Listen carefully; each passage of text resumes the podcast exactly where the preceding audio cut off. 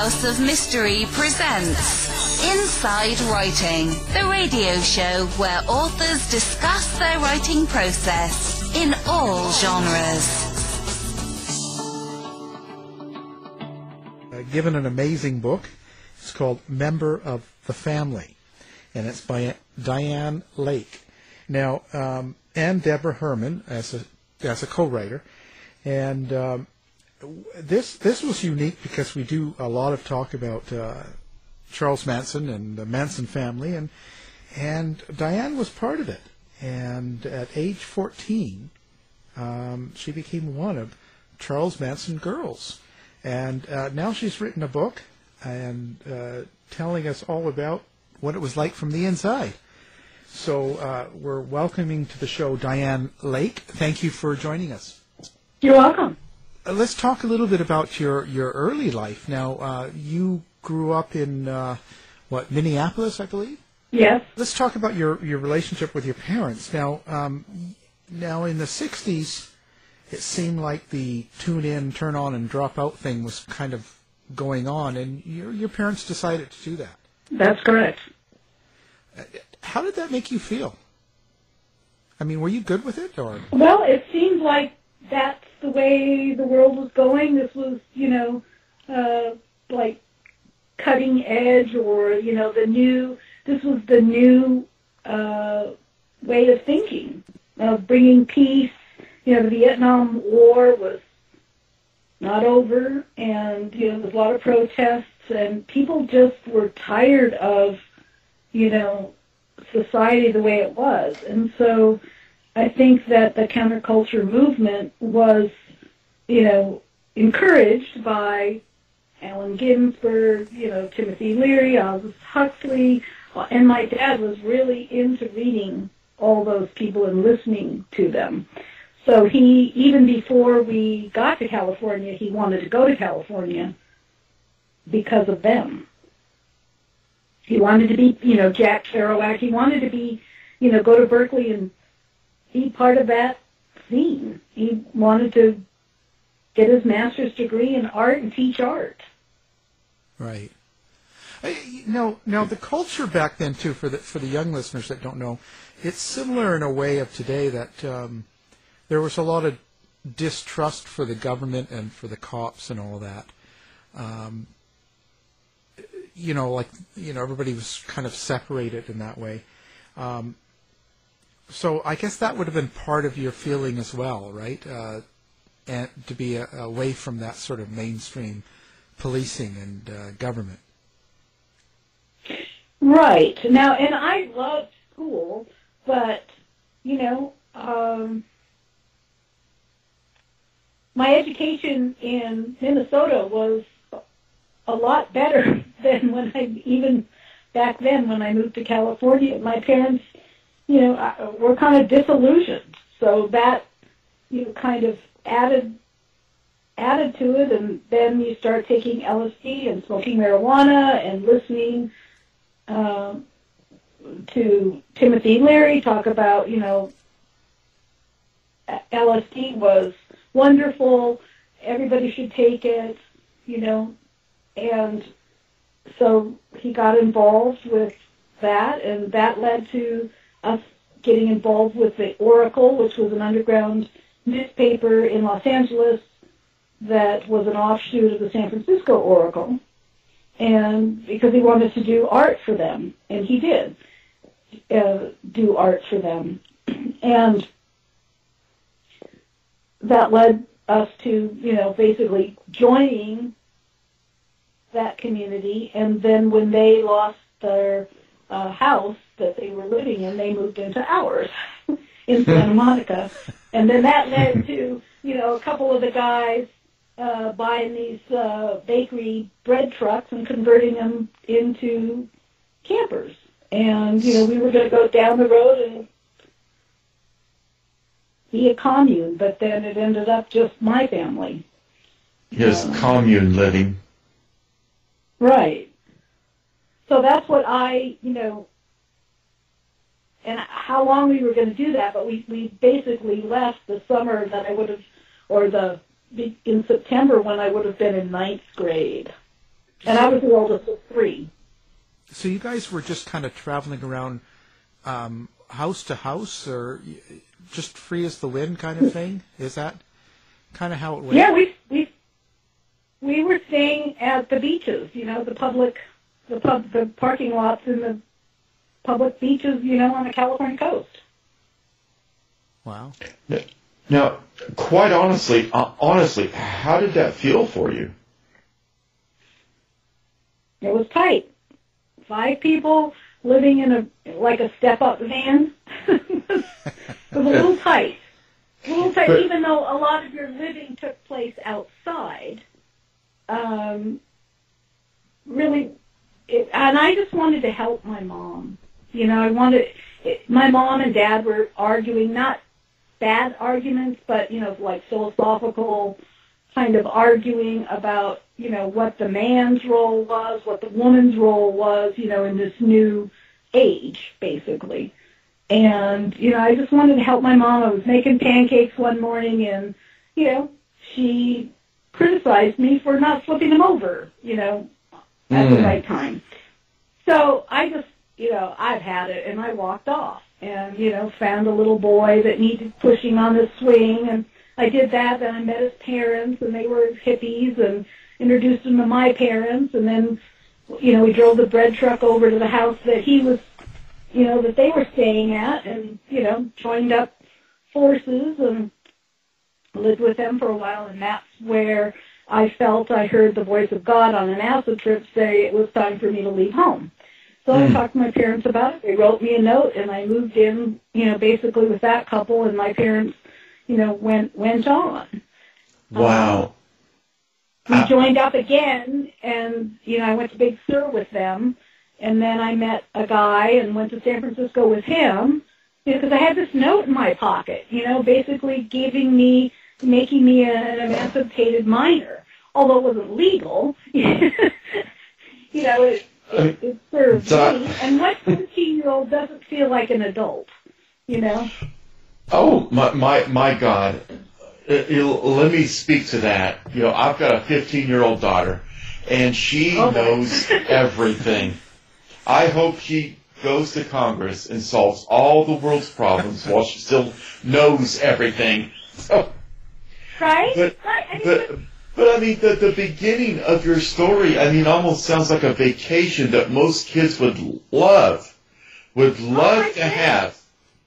my friends thought I, you know, that I died and gone to heaven. I mean, they they couldn't believe it. Wow, your parents are doing what? You know, you don't, you're not gonna have to go to school anymore. Yes. Uh, until you start meeting these people and your parents turn you over to these people. I mean, that, holy crap. You know, and I'm censoring myself, Dianne. Holy crap. I mean, So, yeah. what, Yeah, may- what happened there? Yeah, maybe talk about that. The uh, so uh, when you uh, first kind of uh, met Charlie in the group, and kind of how how you kind of got um, involved with them. Oh gosh, um, I, I actually met him through another couple.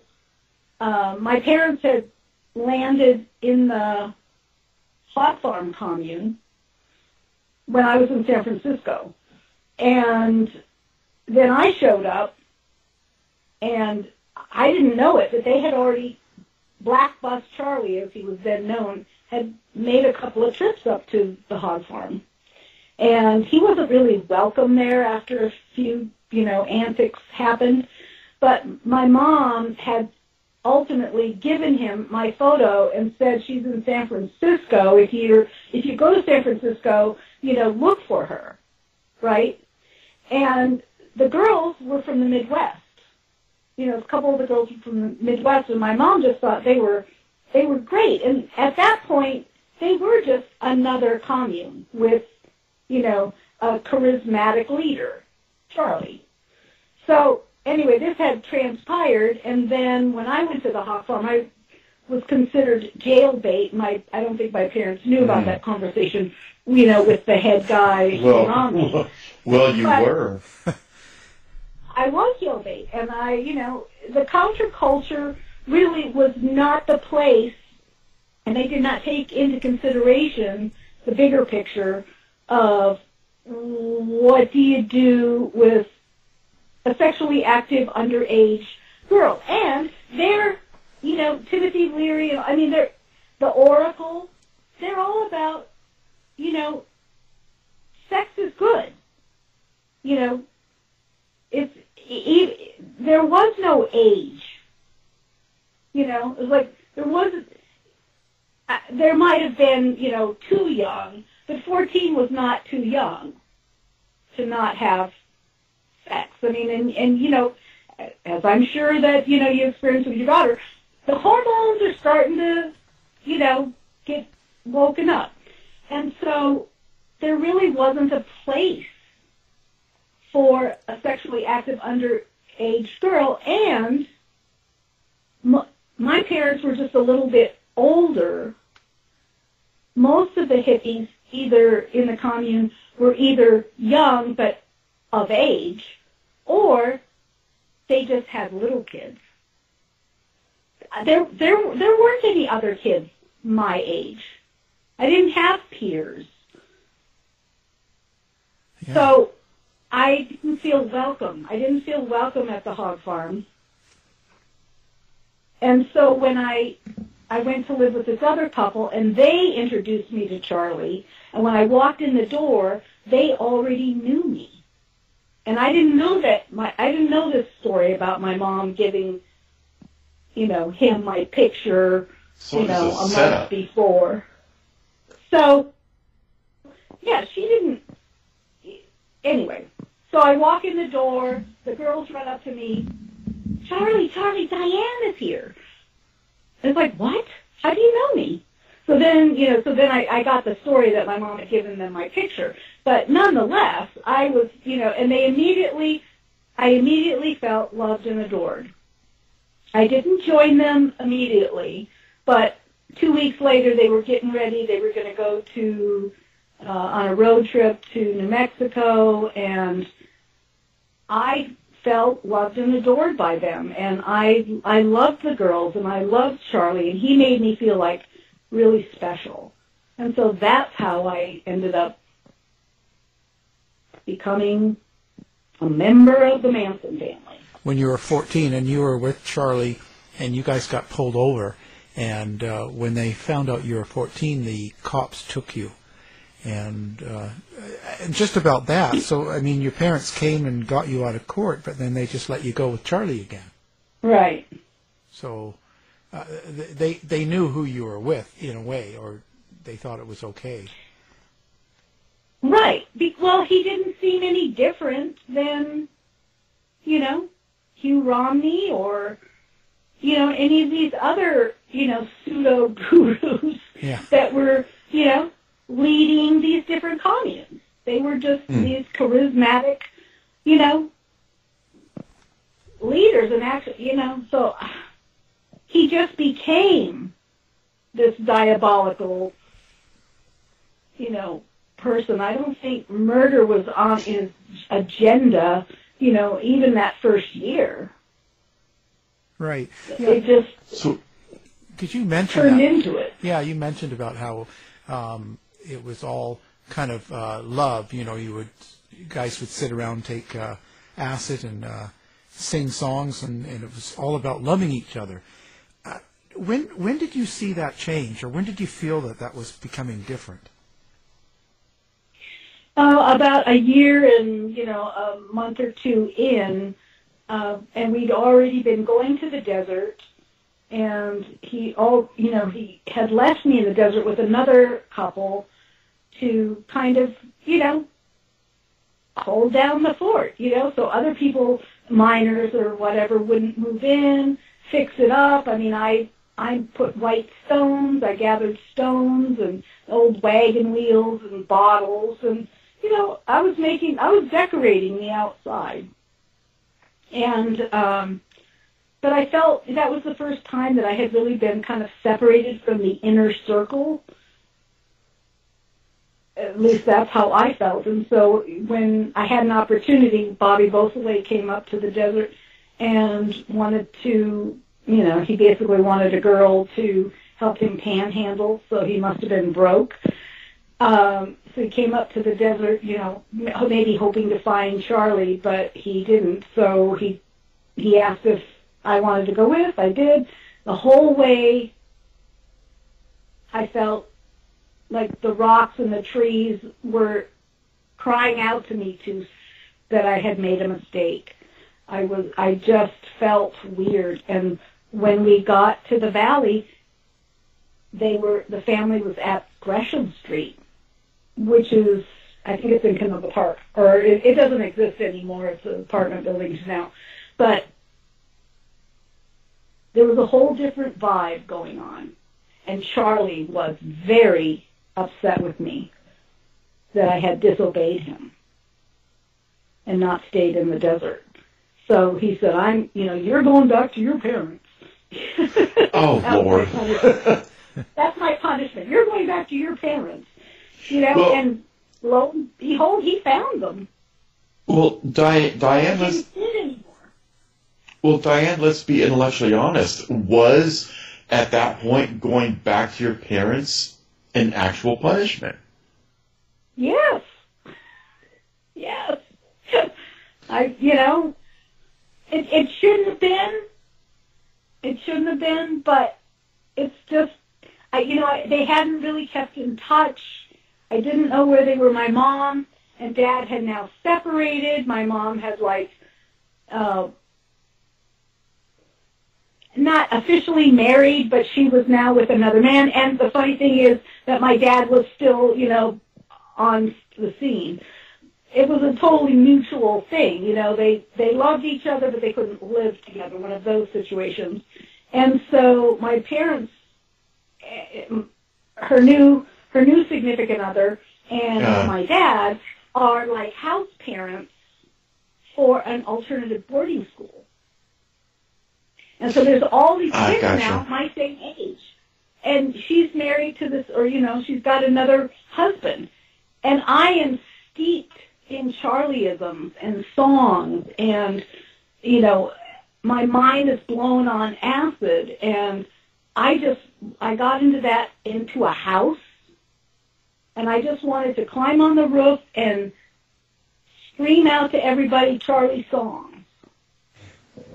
And I just, it, I, I could not relate to these kids my same age at all. So I wanted to go back. And so I, I found my way back to where Charlie and company were living, and then he took me to Gary Hinman's. He really did not want me there with them. And that made me feel bad. Now, now psychologically, all of this right now, at this point, is understandable. And how much, because, you know, many of our listeners, and myself included, we have teenage daughters. And, you know, like I was saying at the beginning of the interview, my daughter is 15, you know, and she knows everything. You know, she's lived entire lifetimes. I, I, I don't know. You know, I'm stupid today. And if you turned her loose, if you if you gave her the choice, you know, she doesn't know about buying her own shampoo and toilet paper and. oh no, no, no, no! She's I'm stupid till she needs something, but you know, but but how much of this would you actually attribute to teenage rebellion versus the parents just not being connected and attempting to understand their child and willing to just wow I mean it's just uh, Dianne I, I, I'm it's, trying to wrap my mind around this. It's releasing you to the wild. I know. But the wild back then wasn't as wild as it is now. I mean, a lot, the media has contributed to that, you know, in heightening our awareness of pedophiles and, you know, drugs and all of that. But back in the 60s, you know, we were in a movement where everybody loved and trusted each other and it and I was my parents' oldest. Okay, and I take I take some responsibility for what happened. I was the oldest of three, I walked at nine months. I wanted to do everything. I wanted to iron, wash the dishes, anything my mom did, I do it. You know, mm-hmm. I do it myself. I my nickname was Do Ann. and, and and and that's okay. yeah, I was very independent and very capable, very smart. You know, straight A student. Um, loved school. My mom said I was never happier than when I was going to school. So, and I got a really good education, thankfully, in Minnesota. Uh, the two years that I was in the California school, it was like, you know, it was kind of a repeat. I had already had a lot of the stuff that I was learning in in middle school. So my parent, and then you, you throw in some drugs and Timothy Leary and you know independence of my you know my mom and dad were exploring this new you know, way of life. And I had asked for emancipation and they'd given it to me. And so, you know, I take some responsibility in that separation. And uh, they'd already, my mom and dad had both already, you know, uh, disconnected earlier, or even earlier, with a couple of incidents.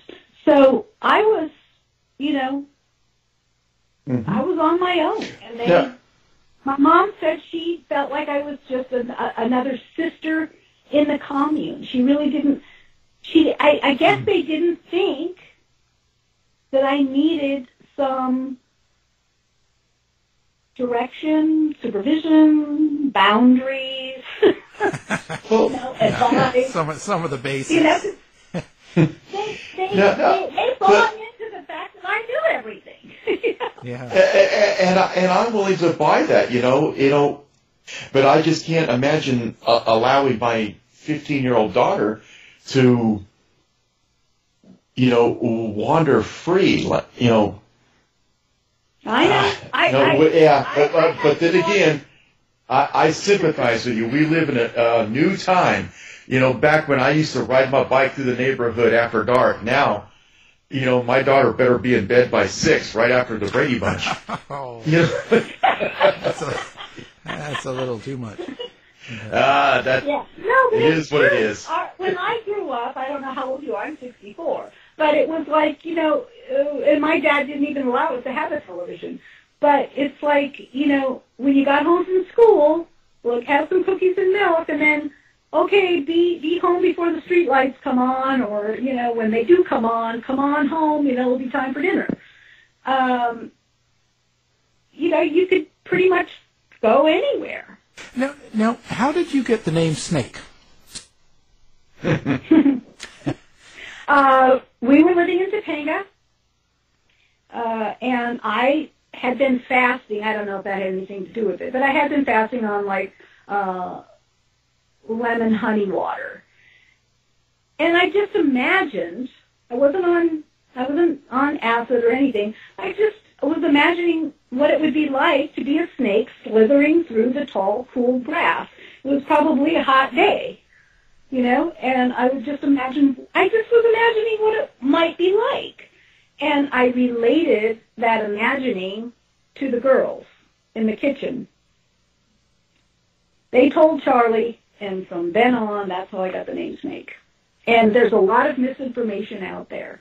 Yeah, yeah, no, I know, and I kind of know that, but I just thought I'd put it out there for the for for the listeners so they can kind of find out what the the name was really about. And uh, right, I mean, it was just a very innocent tale. And the interesting thing is, though, that I was born in the year of the snake, according you know to the Chinese year. Oh. yeah each each year, like I think we're in the year of the rooster right now. Yeah. But I was born in the year of the snake, which I think is really interesting. Yeah. coincidence there.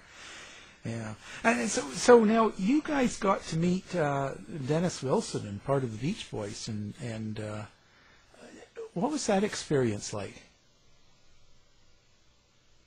Dennis was a really fun guy, cute, you know, uh he was just he was fun. He I got to go to the Colorado River with him and I think two of the other girls in his Rolls Royce. You know, we basically, I just had a bathing suit and a cover up on. That's it. And, you know, it, it was a, like a family uh, vacation or getaway on the Colorado River. So that was kind of interesting. And then, you know, the family wasn't real open and accepting of these uh, kind of ragtag girls that he had. But that's who he was. He liked, he was the rebel. He was definitely the rebel in the family. He liked bringing us kind of, you know, ragtag girls to the family party, so to speak. And you know, he liked fast. He liked to drive fast cars, fast boats. Um, I loved his house. It was Will Rod. It was Will Rogers' um, estate on uh, Sunset.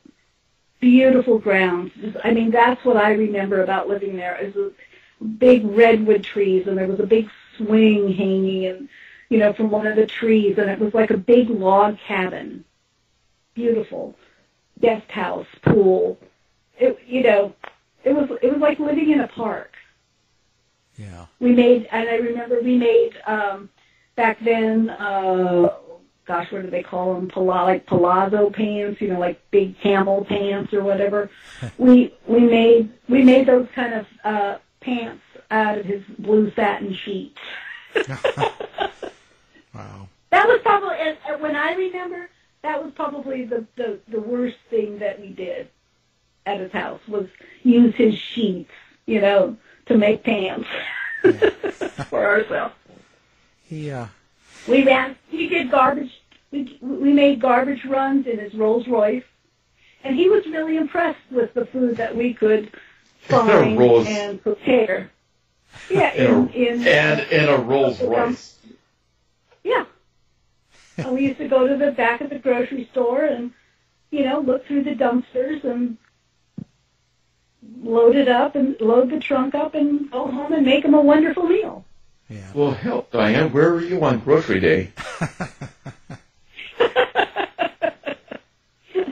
You know, do you think he had a lot to do with how um, Charlie sort of started to change? Because you mentioned about how um, you know you guys hung out the house for so long, but he eventually kind of um, just moved out himself. Well, he, yeah, his house, he, he, his lease was up.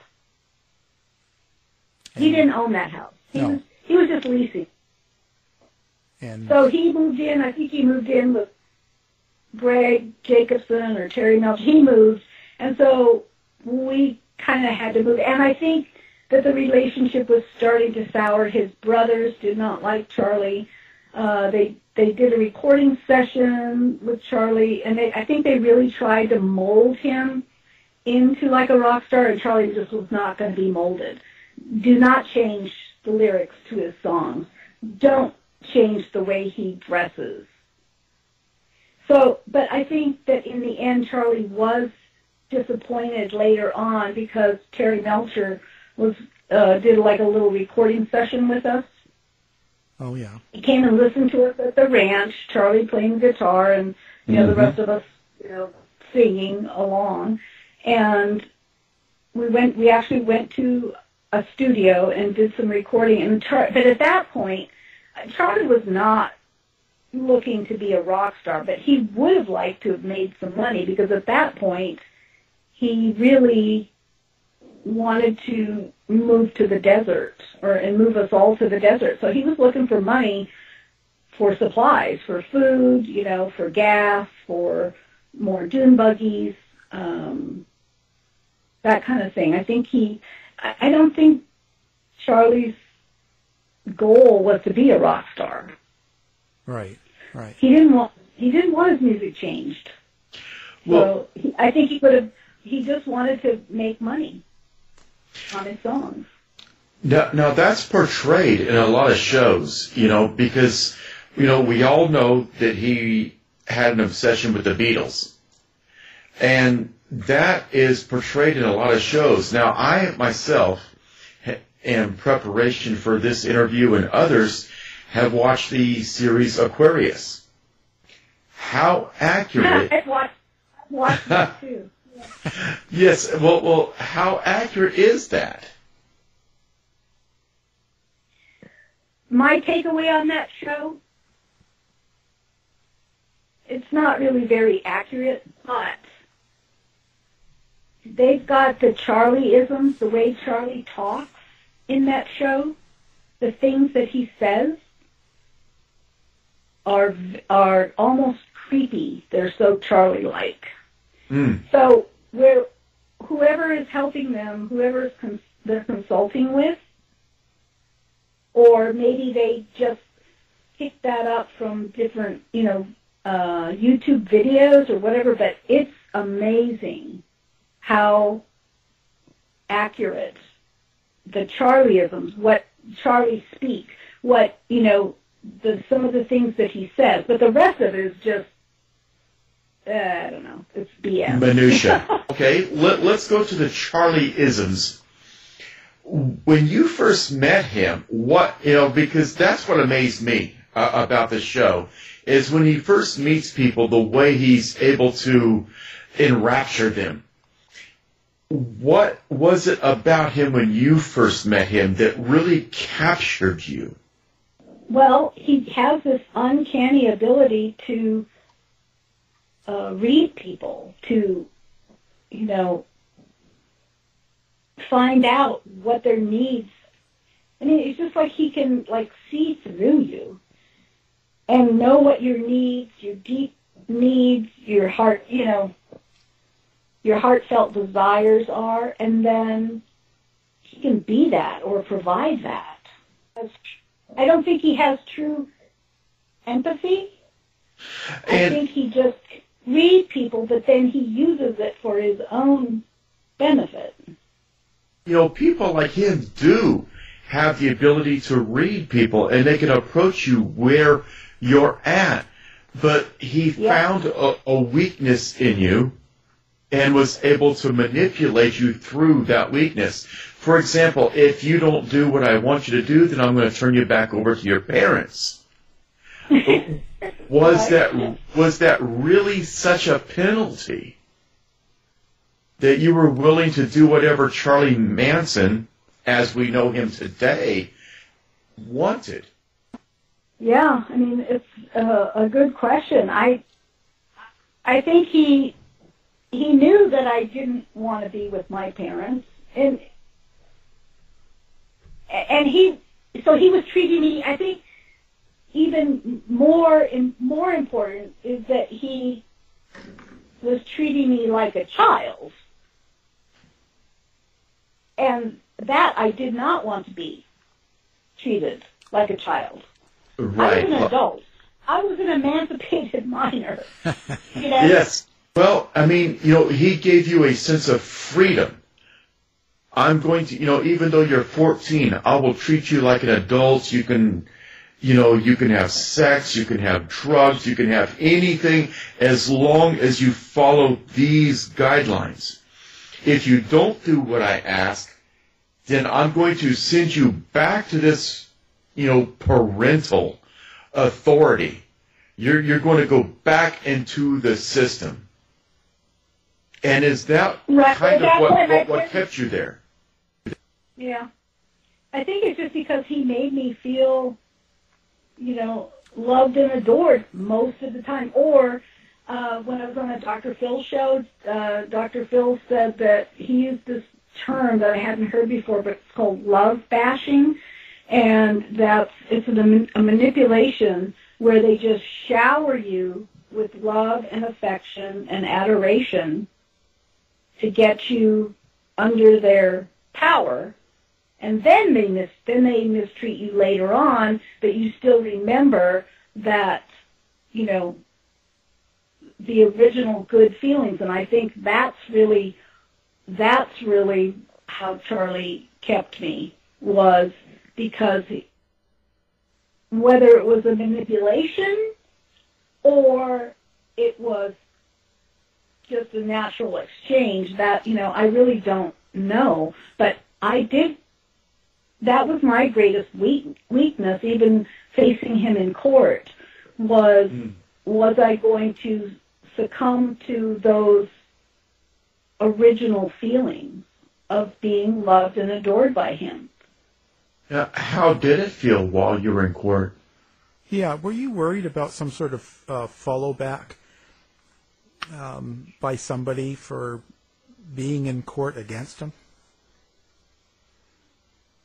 Not really, because at that point um, I was living with uh, uh, uh, Inyo County Sheriff. Took me in as his foster child. So, uh, you know, I, I, I had protection.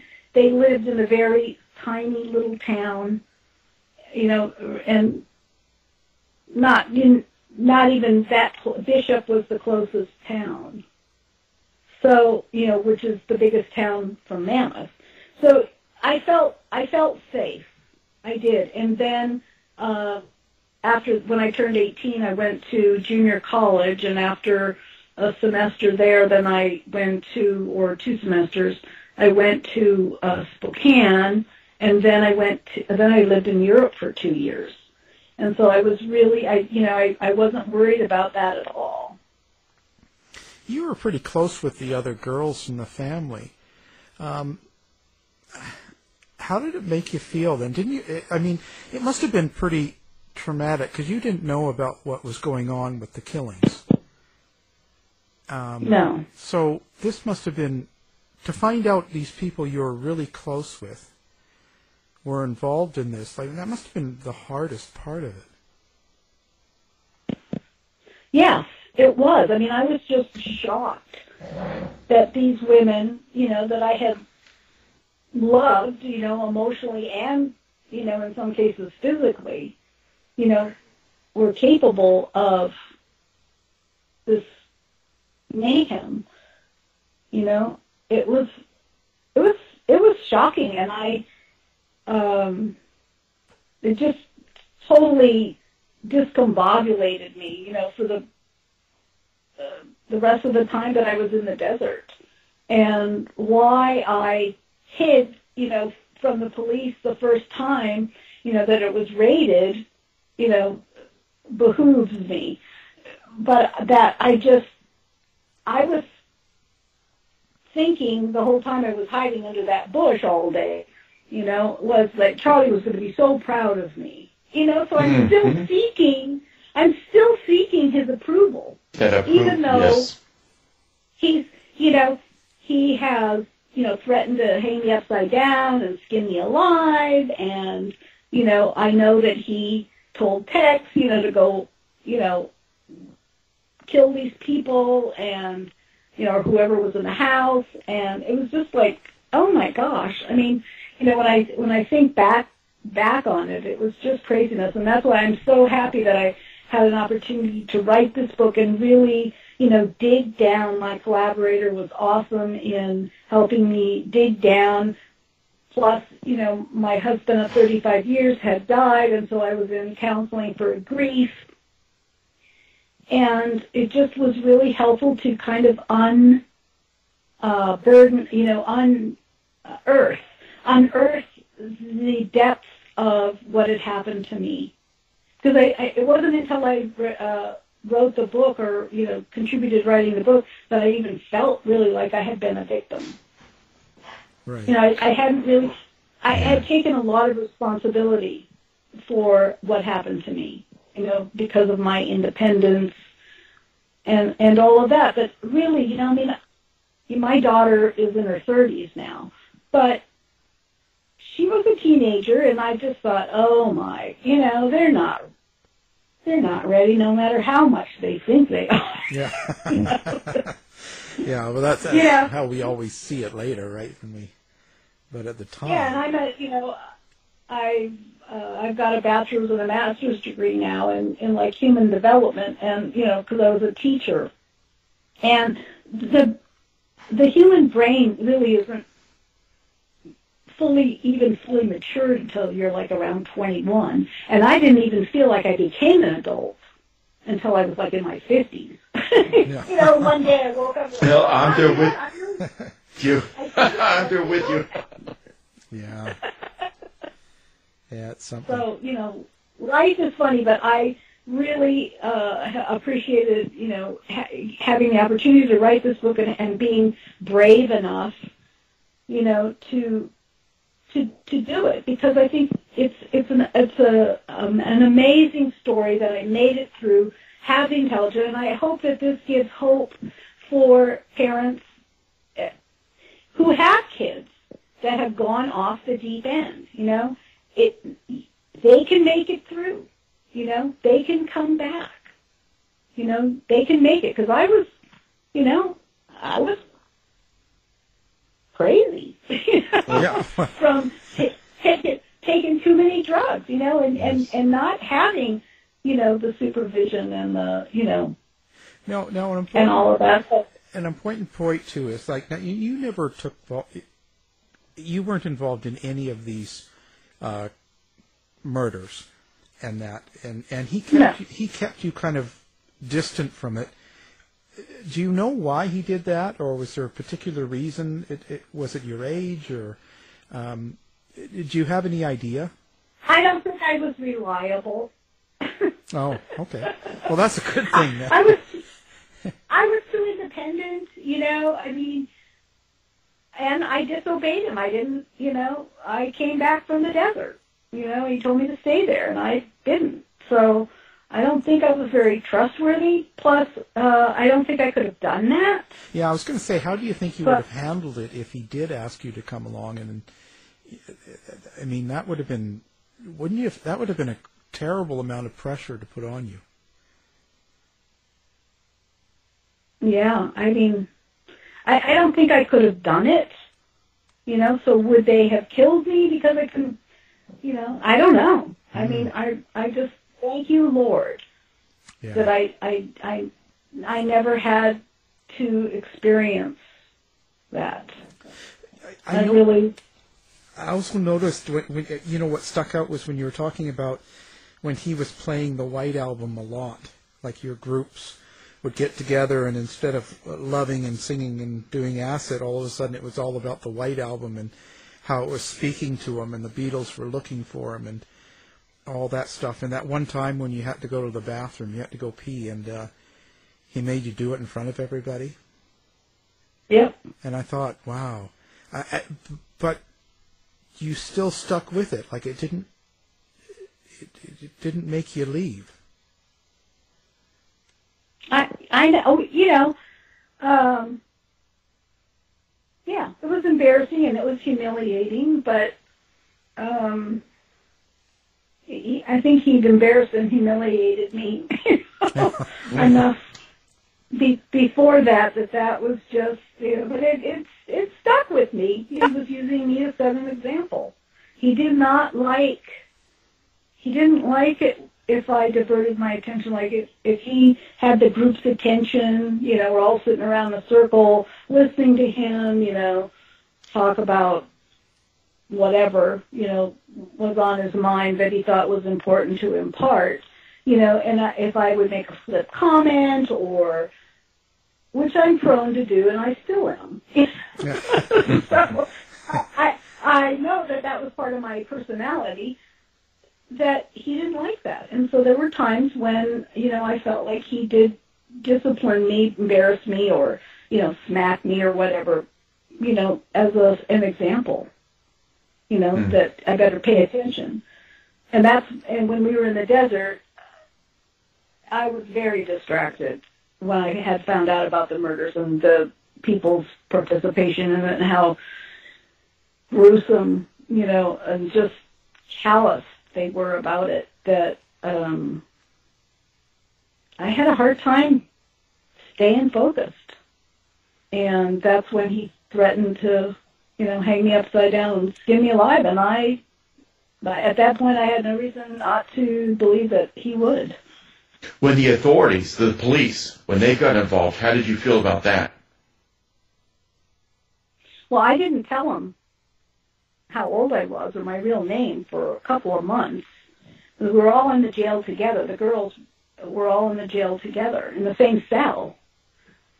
And you know, admonishing one another not to say anything, and um, and it wasn't until uh, Susan Atkins started telling her cellmate in Los Angeles about Charlie and Helter Skelter and you know how you know her participation in in those murders. And her cellmate then told and so they hauled us all down from Inyo County to Los Angeles County to uh, testify in front of the grand jury.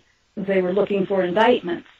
And it, it after not taking drugs having good food uh, reading and overhearing a couple of matrons you know say those poor girls are never going to make it it wasn't I had all that as a foundation, and it wasn't until I was standing in front of the bailiff, ready to go in uh, to the grand jury, that they asked me name, you know, age, all that, and I, I told them I'm Dianne Lake, I'm 16, and I want my mommy. you know?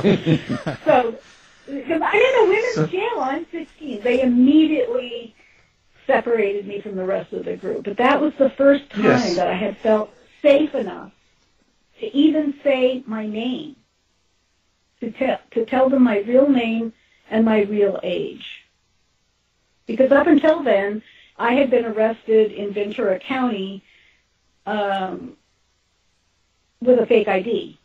And so I was using mm-hmm. that. Even though they took the fake ID from me, you know, they actually had to call back in the days, you know, before digital media and, you know, communication. They actually had to call and say, oh, did you have, you know, a, a Diane Bluestein, age such and such, you know, yeah, they did. And so that's, that's all, they didn't go into the details, oh yeah, but it was a fake ID and, you know, maybe the operator didn't have that information. I don't know. But, so that's who they thought I was.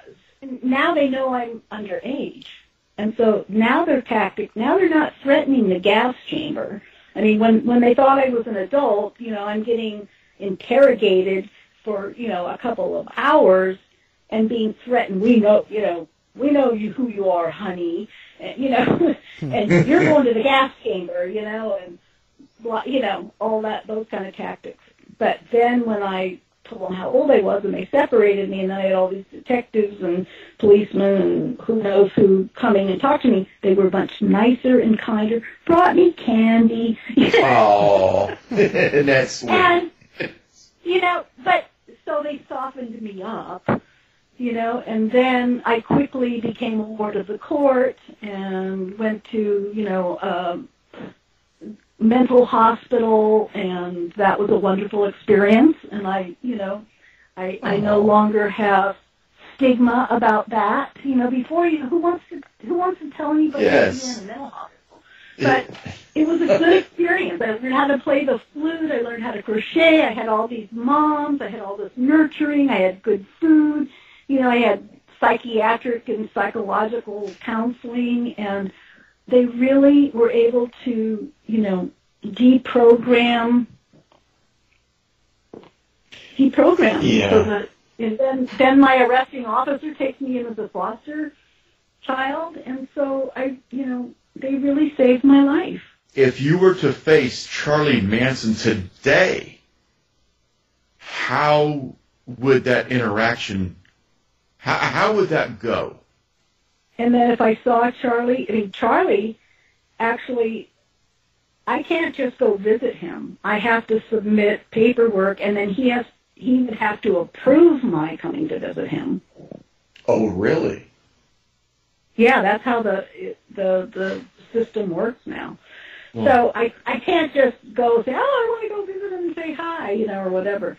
But if I did have an opportunity to visit him and I had one question, I would ask him, did he really believe he was Jesus Christ at one point? Because I think that was really the pivotal, um, pivotal for him and pivotal for us that we believed that he was, you know, some kind of Messiah, you know, and he would reiterate it all the time that his name, man's son, you know, was no accident, that he was, you know, God's son, man's mm-hmm. son. And so he, I think that's why you know he bought the White Album. You know, the Beatles were talking to him, you know, sending him a message because you know they because he was you know the Messiah, the coming, the second coming kind of guy. Now, how do you feel about him now? Honestly. He's crazy. He just, yeah, he's he's crazy. Yeah. Just simple. Great. it's it's that Yeah, easy. yeah. I I can I can say he's a psychopath or, you know, but he's just he's just crazy, you know, and he loves it that way. Yeah. You know? Do- do- He likes he likes being. I, I'm sure that he loves being the icon of evil. I'm sure he, you know, it's exciting to him. do you, how how did people receive you now? Uh, like, are you worried about negative feedback now that you're kind of coming out and talking? I'm I'm worried about what I call the wackadoodles. I'm worried about the people that are obsessed with this case and that they think they know everything there is about it and those are actually the only like negative reviews. I mean my book has been very well received. Um, the people in my community, my church, the people I've known for you know 30 plus years, they're just in awe. Oh, we thought you were the church lady, or we thought you were the we thought you you just thought of you as the choir lady. You know that they are amazed, and most people are just thrilled. You know that I'm telling my story because it shows it gives so much hope. I mean, there's so many. My story can uh, reach a lot of different people on a lot of different levels, and to give them hope. You know, to give them hope and uh, just I, I like being a bright light in this whole Manson murder thing because it's so dark, and most of the people that most of the people didn't make it out Right. and live to tell the tale. So, you know, I'm I'm I'm happy that I have this opportunity to bring some light and some hope and some recovery and some redemption and some you know, some of God's grace to the story. Book is called Member of the Family. Thank you for being on the show. Thank you. Good luck. Dianne, thank you. Thank you so much. To find out more about our show, guests, or listen to a previous show, visit our website at www.somethingweirdmedia.com.